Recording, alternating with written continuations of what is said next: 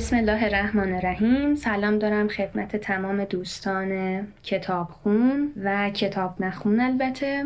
انشالله که حال همگی خوب باشه در صحت و سلامت باشین و از این تونل وحشت کرونا به سلامت عبور کرده باشید. در آینده هم عبور بکنید البته. من محدث دانش امشب در کنار دو تا از دوستان بزرگوارم. گپ و گفت دوستانه حول کتاب 1984 نوشته جورج اورول خواهیم داشت. به نام خدا سلام. احسان قیسی نیک هستم. درود میفرستم به تمام دوستان کتاب باز. امیدوارم که امشب گپ و گفت خوبی داشته باشیم. بسم الله الرحمن الرحیم. محمد رضا پرچمی هستم. سلام عرض می‌کنم خدمت همه دوستان کتاب خون و امیدوارم که تحلیل و نقد رمان 1984 برایشون مثمر ثمر واقع بشه. خیلی ممنونم. بله کتاب 1984 یک رمان تخیلی حیرت آور محسوب میشه که در رد و نقد حکومت های تمامیت خواه و کمونیسم نوشته شده. اگه این کتاب رو تا حالا نخوندید و دوست ندارید قبل از خوندن داستان براتون لو بره که پادکست رو قطع کنید و بعد از خوندن کتاب حتما همراه ما باشید.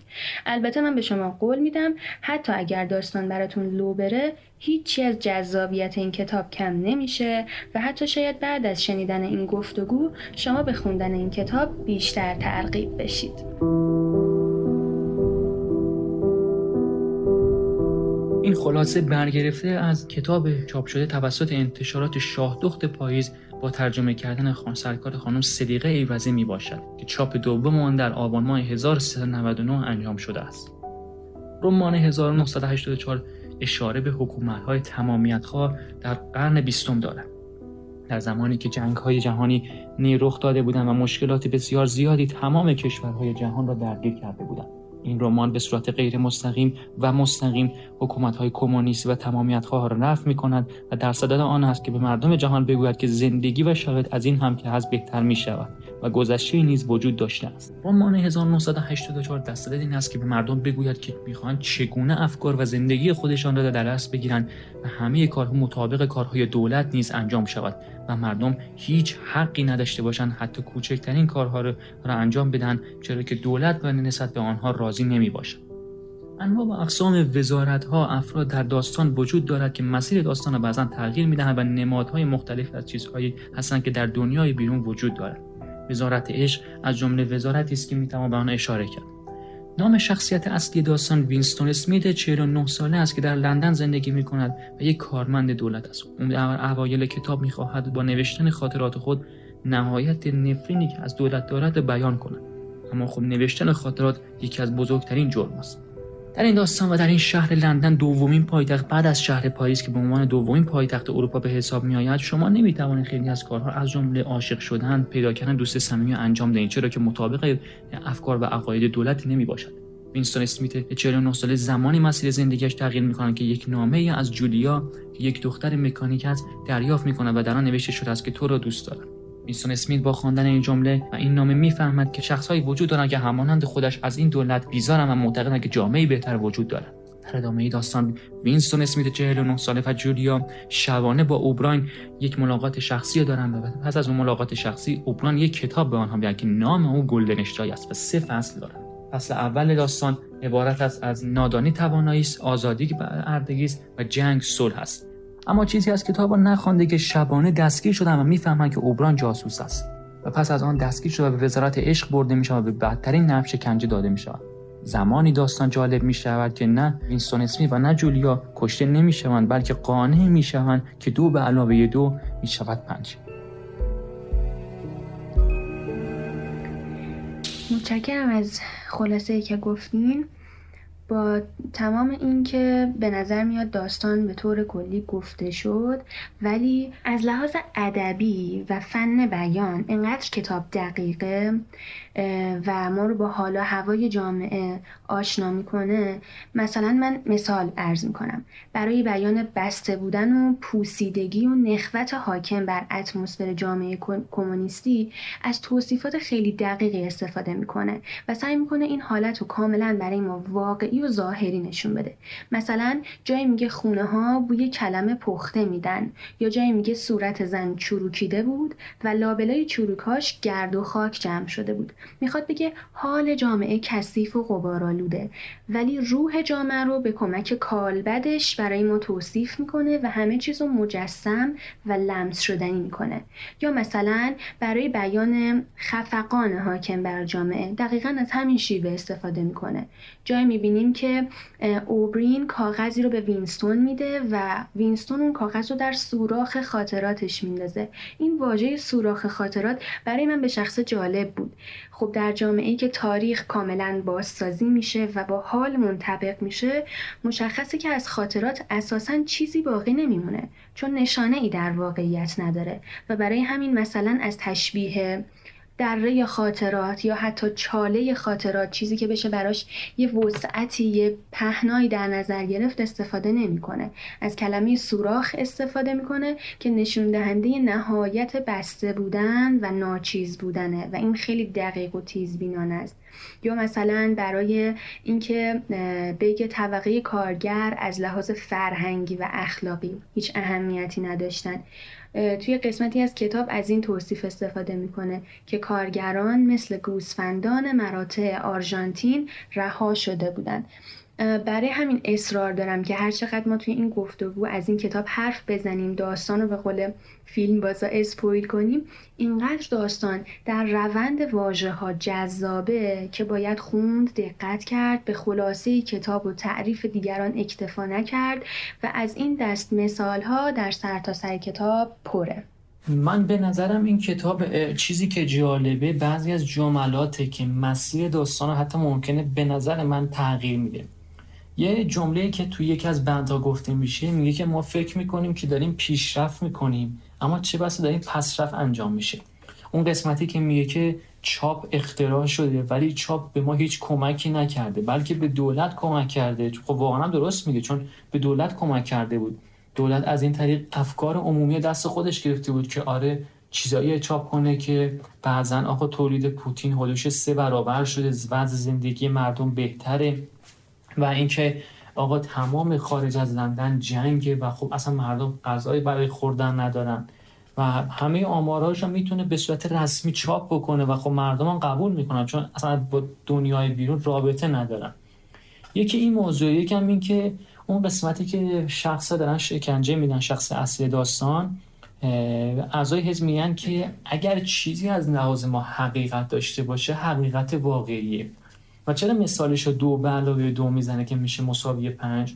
میگه که آقا اگر مثلا من قبول کنم که این یک واقعا یک حقیقته خب چه واسه اینکه حتی تو کتاب نظام های آموزشی هم بگم حتی امروزه هم اینا رو می‌بینیم دیگه که آقا من به عنوان یه شخص دولتی اگر بگم این چیز واقعیت داره صد درصد واقعیت داره.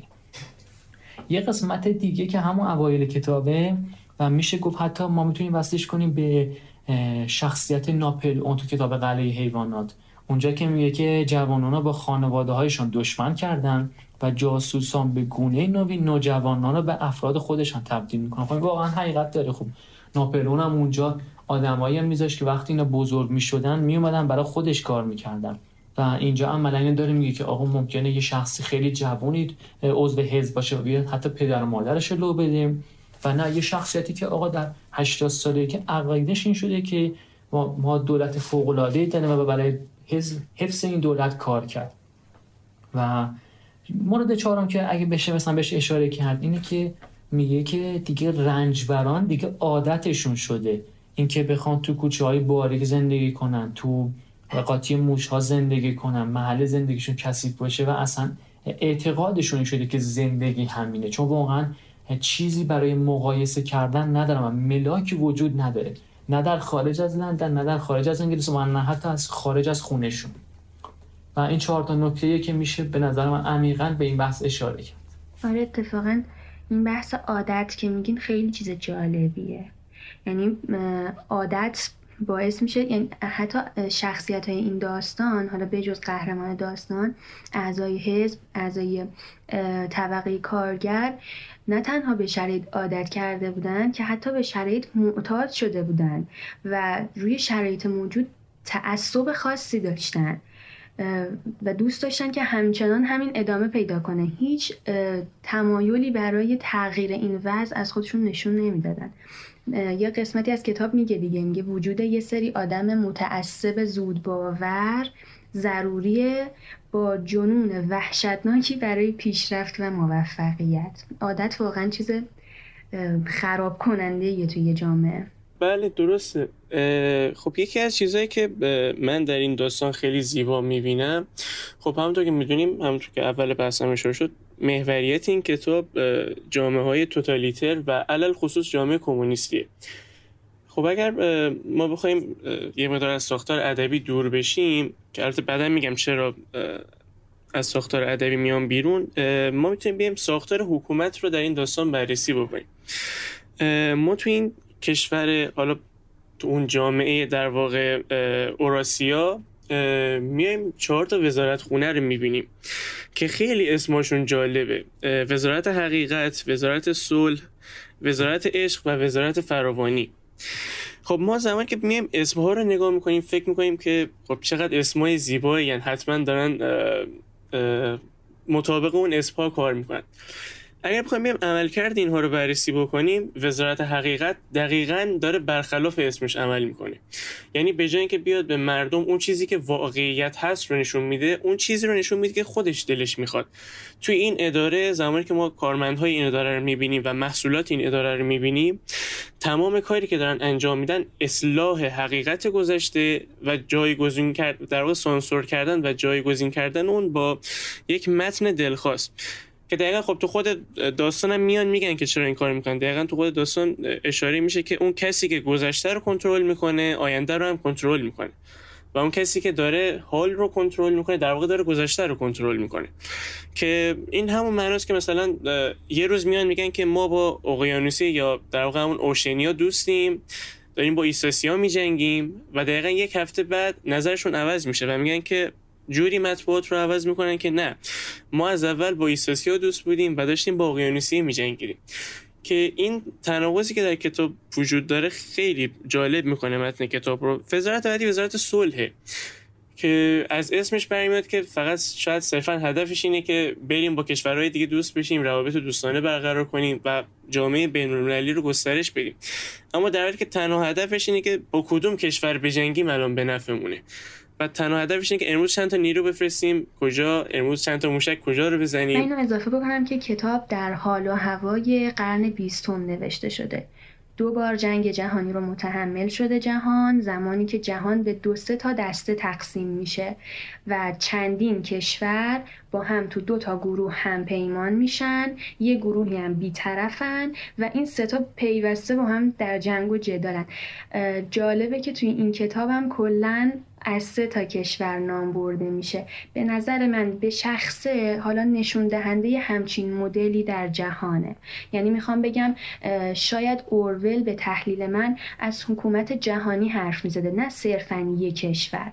البته اگر شما یا کسان دیگه خلاف این نظر رو داشته باشن و بگن که نه این داره از یک حکومت خاص صحبت می‌کنه می‌تونن دلایلی هم بیارن مصادیقی هم بیارن درست هم میگن. ولی خب این چیزی که من درک کردم ازش و دوست دارم نظر شما و مخاطب رو هم بدونم حتما با توجه به اینکه خود جورج اورول در جایی گفته که این کتاب رو تحت تاثیر کنفرانس تهران نوشته. می‌بینیم که جهان تو اون دوره تحت کنترل چند تا کشور خاص بوده. مثلا در مورد امپراتوری بریتانیا معروفه. می‌گفتن که خورشید هیچگاه در امپراتوری بریتانیا غروب نمی‌کنه. با اینکه حالا بعد از استقلال آمریکا یه مقدار این امپراتوری کوچیکتر شد ولی همچنان تسلط داشت.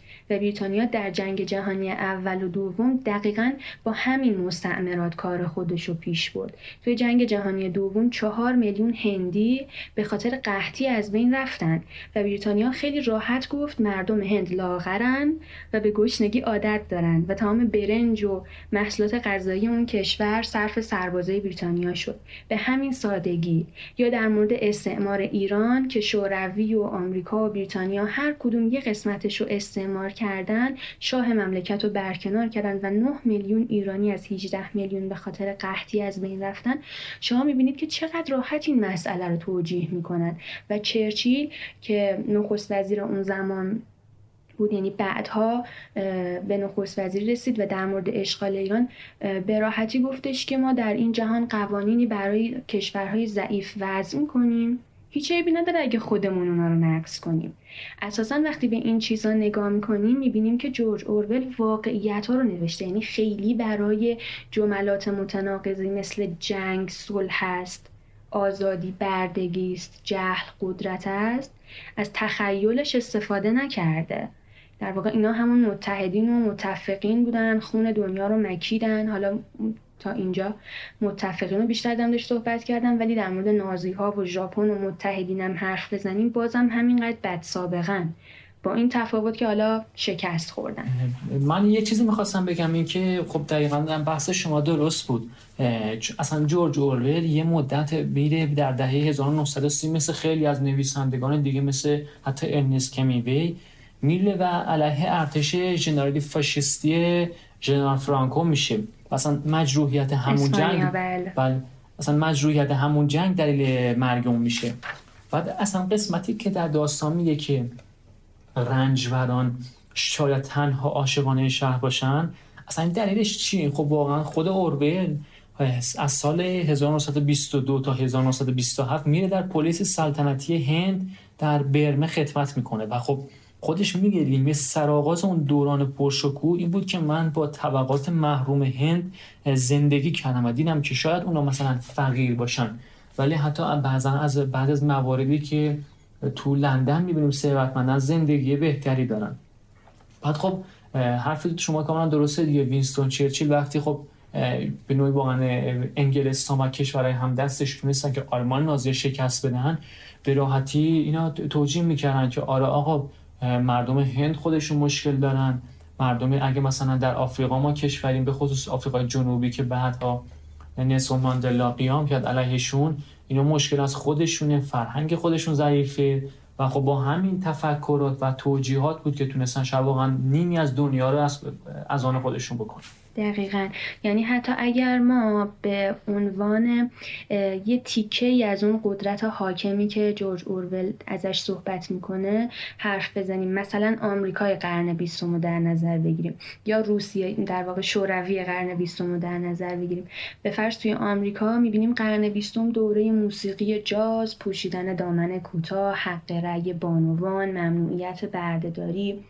ارزم به خدمتتون مثلا انیمیشن سازی فیلم سازی به طور کلی پیشرفت بوده حالا این وسط یه رکود اقتصادی بزرگی هم داشتن که روزولت وقتی رئیس جمهور میشه تو همون دوره با اون رکود اقتصادی بهشون وعده حقوق از کار افتادگی، حقوق بازنشستگی، آینده روشن میده و مردم هم کاملا قبولش دارن. هیچ اعتراضی هم به ندارن که خب ما تو این رکود این درآمد از کجا می‌خوایم بیاریم خب از کشورهای فقیر دیگه. و قبولش دارن اعتراض ندارن. چهار دورم رئیس جمهور میشه. تا جایی که بعدش اصلا قانون می‌ذارن هیچکس بیشتر از دوباره متوالی نمی‌تونه رئیس جمهور بشه. از بس دیدن روزولت داره رأی میاره. تو دوره چهارم هم مرد وگرنه شاید باز رأی میآورد. ولی خب از طرف مستعمره ها کاملا منفوره. اوضاع فرق می‌کنه. یعنی این رکود اقتصادی شبیه همون نبود دکمه و ریشتراش و نخ تو بازار حزب بوده. دقت بکنید خیلی دارم کلی صحبت می‌کنم و خود اورول هم فکر می‌کنم کلی گفته. یا مثلا در مورد شوروی تو حال و هوای پر از شور و شوق انقلاب سوسیالیستی بوده. در واقع می‌خوام بگم این ابرقدرت ها یه طوری وضعیت خودشون رو به پیشرفت می‌دیدن هیچ اهمیتی هم به مستعمره ها نمی‌دادن. حالا اینا رو من گفتم میگم تحت تاثیر خود حرف جورج اورول گفتم که خودش گفته این کتاب رو تحت تاثیر کنفرانس تهران نوشته که چرچیل و روزولت و استالین گفتین شما هم جلسه گذاشتن جهان رو بین خودشون تقسیم کردن. من تا قبل از اینکه این حرف خود جورج اورول رو بخونم نگاهم به کتاب جور دیگه ای بود. ولی بعد که اینو خوندم دیدم که آره اصلا باید حال و هوای اون دوران و تاریخ اون دوران رو بیشتر در نظر گرفت. حالا بازم برای روشن کردن این مطلب حرف دارم ولی خب دیگه نمی‌خوام پر حرفی بکنم بیشتر از این. به نظر من یه بخش از کتاب وقتی که گاندی بعدم میاد که در هند واقعا قیام بکنه یه جمله خیلی معروف داره. میگه که ما وقتی ملاکی برای مقایسه کردن نداریم چون خودش گاندی میره در انگلستان درس بخونه میگه ما وقتی ملاکی برای مقایسه کردن نداریم چطوری می‌خوایم انقلاب کنیم؟ و حتی تو راه پیمای نمک هم همین موضوع میگه. میگه آقا کشور آمریکا کشور انگلیس حتی همین کمونیست های شوروی اینا ملاکی برای مقایسه کردن دارن. ولی ما متاسفانه به علت اینکه انقدر سمت این رفتیم که کوچکترین نیازهای فیزیولوژیک ما شما اگه تو اون هرم مزن هرم مزن نگاه کنین اینکه ما آب نداریم غذا نداریم خونه نداریم باعث این شده که ما هیچ ملاکی مقایسه نداشته باشیم.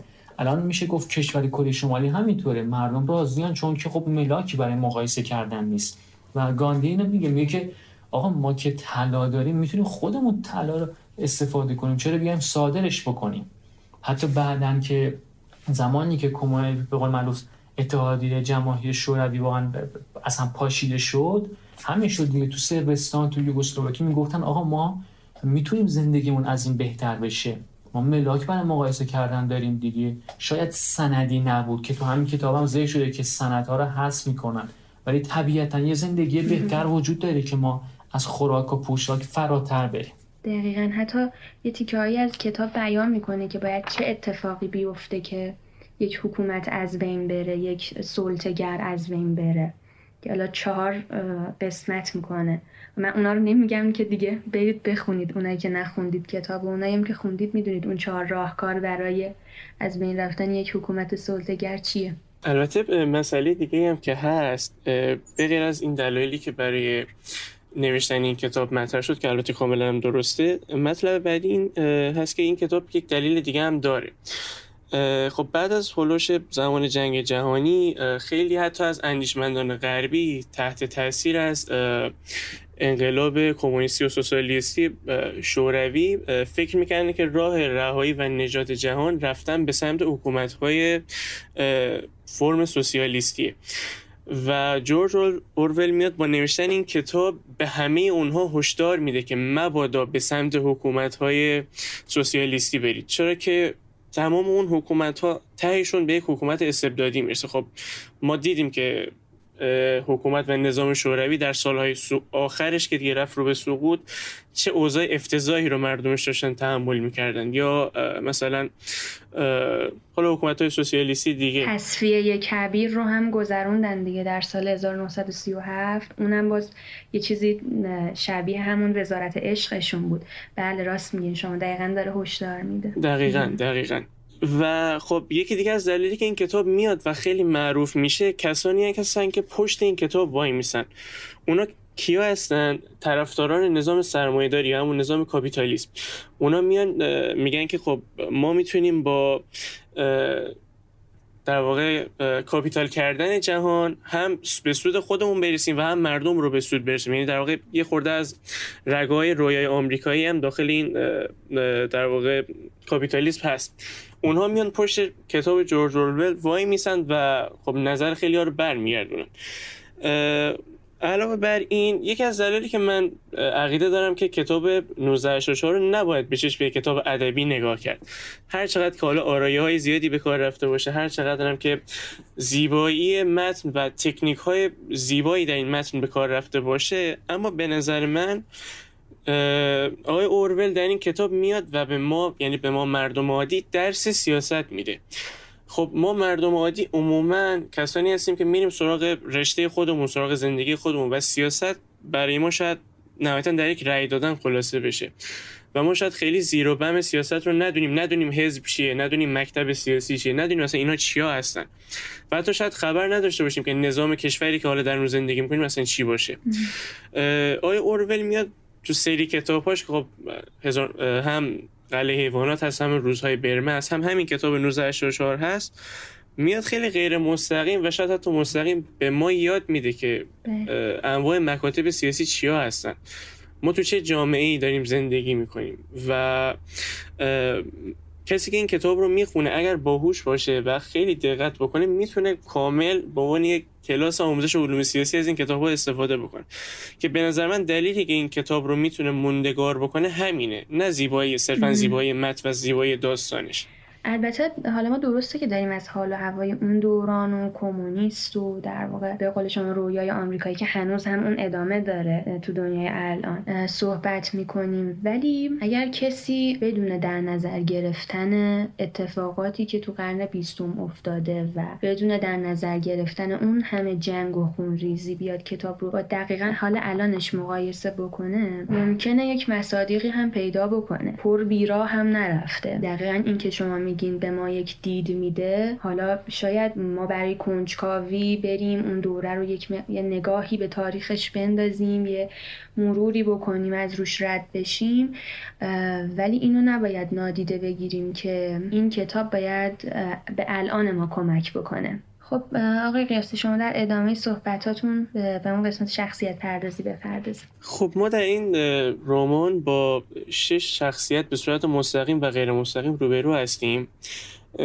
محوریت اصلی داستان که خب برای شخصیت وینستون اسمیت یک کارمند ساده در وزارت حقیقت جایی که کارش اینه که هر روز یک سری مطالب رو بگیره دستکاری کنه edit کنه و به اون چیزی تبدیل کنه که ازش می‌خوان. خب یکی دیگه از شخصیت های اصلی این داستان که ما خب هیچ وقت نمیبینیمش و صرفا روی یک سری پوسترها عکس ها ازش نام برده میشه برادر بزرگ همون Big Brother ـه که رهبر حزب و رهبر اون رهبر کلی اون حکومته. و خب ازش به عنوان یک مردی با سیبیل یاد میشه که خب بیشباهت هم به ژوزف استالین نیست. شخصیت دیگه که ما در داستان می‌بینیم شخصیت جولیایی که تو خود رمان هیچ اسم فامیلی براش گفته نشده. البته تو فیلمش یک پیشینه خانوادگی هم بهش داده شده. اما اون هم مثل وینستون در وزارت حقیقت مشغول کاره اما در یک قسمت دیگه.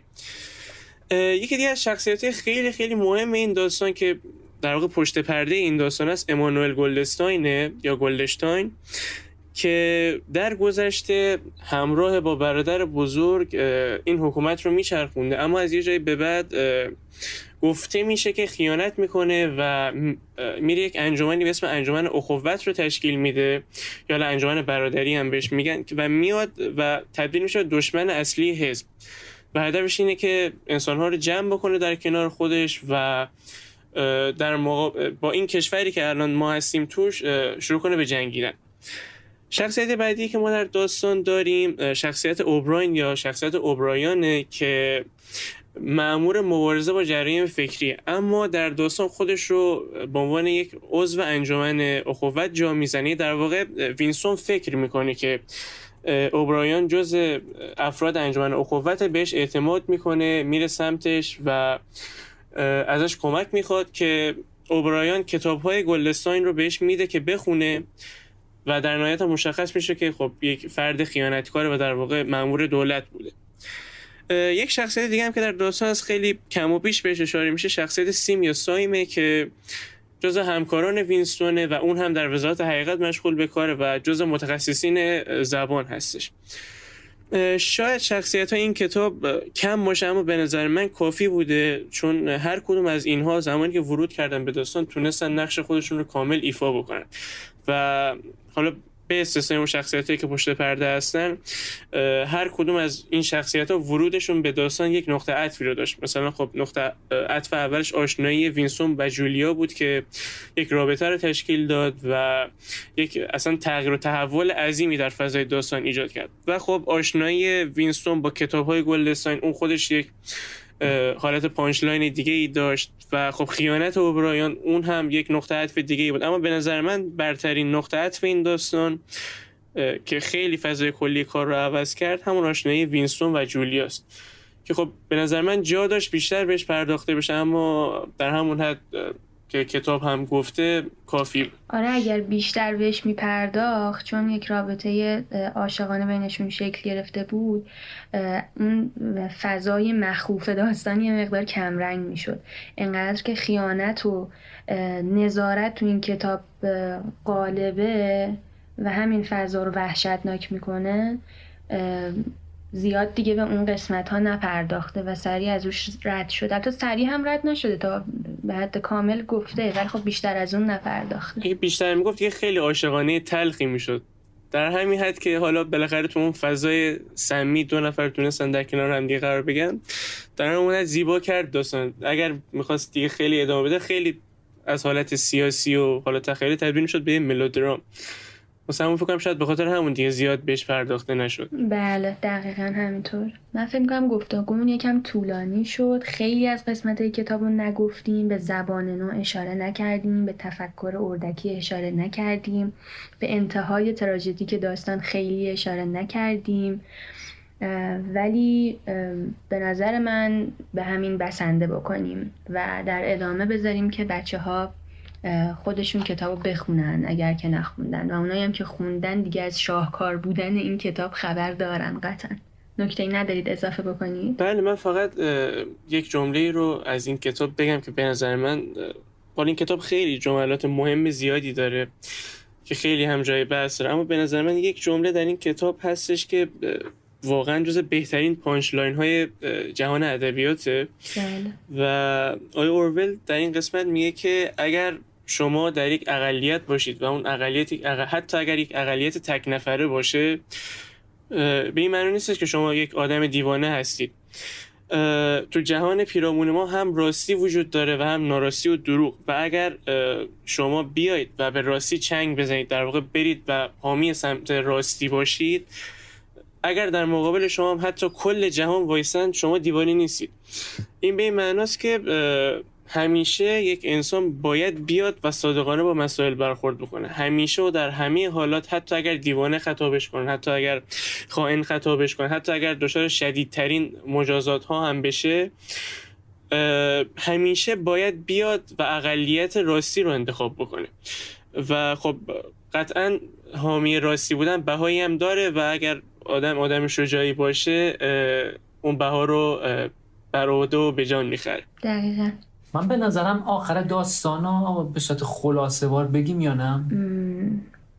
نظری ندارم واقعا. اگر کسی دوست داره داستان براش اسپویل بشه از اینجا بعد رو گوش بده. آره می‌تونیم این پیشنهاد رو بدیم. من که به نظرم اگر خلاصه داستان رو بگیم خوبه یه خلاصه خیلی کلی. بله شما بفرمایید یه نکته هم من آخرش اضافه می‌کنم. آره حیفه واقعا. آخرش خیلی عجیب قریب تموم شد. اصلا نمیشه در حرف نزد. آخر داستان من به صورت خلاصه بار میگم که واقعا اینکه این شخص میره در وزارت عشق و شکنجه داره میشه استخوناش موشا هستن همه دارن شکنجه میشن و ما فکر می‌کنیم که واقعا داستان داره به این صورت میشه مثل افراد دیگه اعدام میشن ولی زجرشون میدن و در انتها با قانع کردن اونها و اینکه آقا باور کنید که پیشوای بزرگ بهترین شخصه و اونها هم قبول می‌کنن.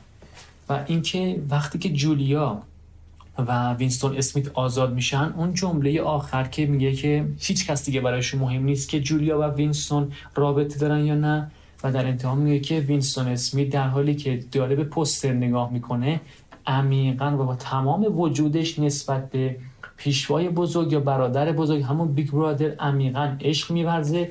و حتی توی یکی از ترجمه گفته شده بود حتی به اون سیبیلایی که میگه زشتن و واقعا به نوعی که انگار عاشق این Big Brother برادر بزرگ یا پیشوای بزرگه و این یک شخصیت فوق العاده است. این قسمت های کتاب اتفاقا اشاره هم می‌کنه که چطور چنین اتفاقی میفته و این نفرت تبدیل به عشق میشه.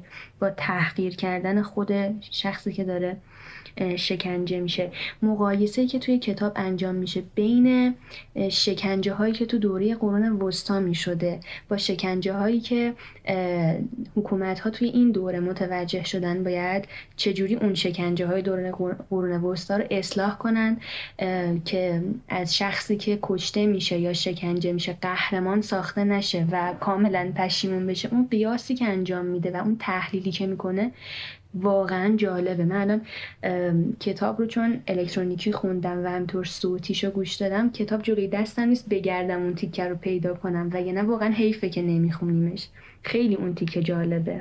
اصلا اون قسمتی که گفته میشه که این که وینستون اسمیت قانع میشه و باور می‌کنه که پیشوای بزرگ بهترین دو به علاوه دو مساوی پنج میشه زندگی الان ما از زندگی گذشته بهتره و اصلا خود جورج اورول همین میگه میگه وقتی که ما یه چیزی رو باور نداریم نفرین داریم و تبدیل به یه عشق میشه و این فرایندی که من یک موضوع باور کنم با قانع شدن و این عشق حقیقی و ابدی میشه. واسه همینه که وینستون اسمیت میگه عمیقا به پیشوای بزرگ برادر بزرگ عشق میورزه. چون واقعا باورش این شده و این باور در صورت قانع شدن پیش اومده. بله من یک نکته در رابطه پایان بندی این داستان می‌خواستم بگم به جهتی که دیگه بحث کامل بشه.